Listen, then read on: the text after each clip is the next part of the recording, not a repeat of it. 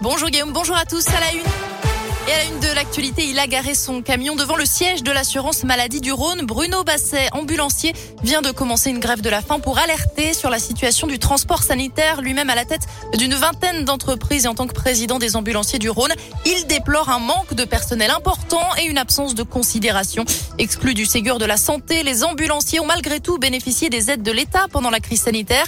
Mais aujourd'hui, il faut en rembourser une partie alors que les charges augmentent. Pour Bruno Basset, la limite a été franchie. La reconnaissance n'est pas là, mais pire que la reconnaissance, euh, on n'est pas entendu. L'État euh, n'a pas révisé euh, pour l'activité du transport sanitaire urgent la grille tarifaire depuis 2008, alors que l'assurance maladie a validé le principe d'une revalorisation. Comment voulez-vous que les ambulanciers restent à ce métier-là quand un ambulancier à qui on va confier la vie de nouveau-nés, de personnes âgées, de patients dialysés et qui va être rémunéré 10,87 euros de l'heure? Par rapport au poids de la responsabilité où c'est des vies humaines qui sont confiées à des professionnels de la santé, se dit que notre système de santé est complètement en décalage avec euh, la réalité. Dans le Rhône, c'est 1000 ambulanciers qui manquent. Il y a une terrible souffrance. Les décrets sur les revalorisations tarifaires doivent être publiés prochainement, mais rien ne bouge pour l'instant, déplore l'ambulancier qui en appelle au ministre de la Santé ainsi qu'à Emmanuel Macron. Y aura-t-il un nouveau métro à Lyon? Réponse au printemps prochain, mais déjà une première étape de terminée, celle de la concertation. Pendant trois mois, les habitants de la métropole de Lyon ont pu donner leur avis sur les différents projets possibles le prolongement des lignes A, B ou D, voire création du métro E vers Tassin. Bruno Bernard, le président de la métropole, a conclu cette concertation hier soir en visioconférence. Il semble que les projets de prolongement des lignes A vers Mézieux ou de la D vers la Duchère soient finalement abandonnés.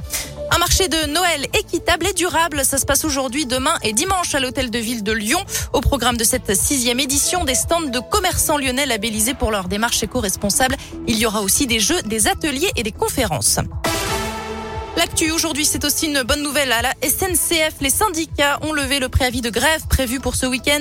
Ils réclamaient notamment des hausses de salaire, parlent d'avancées significatives, notamment sur la majoration de primes. Notez que des difficultés sont tout de même à prévoir aujourd'hui sur l'axe sud-est avec en moyenne un TGV sur deux.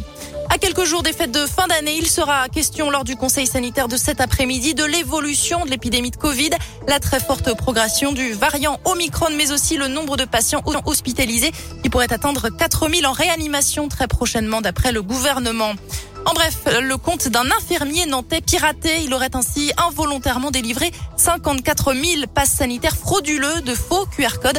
D'après le journal Ouest France, l'infirmier a porté plainte. Hier, Olivier Véran, le ministre de la Santé, a évoqué la possibilité d'abandonner les poursuites contre les personnes utilisant de faux passes sanitaires pour leur permettre de se vacciner plus rapidement.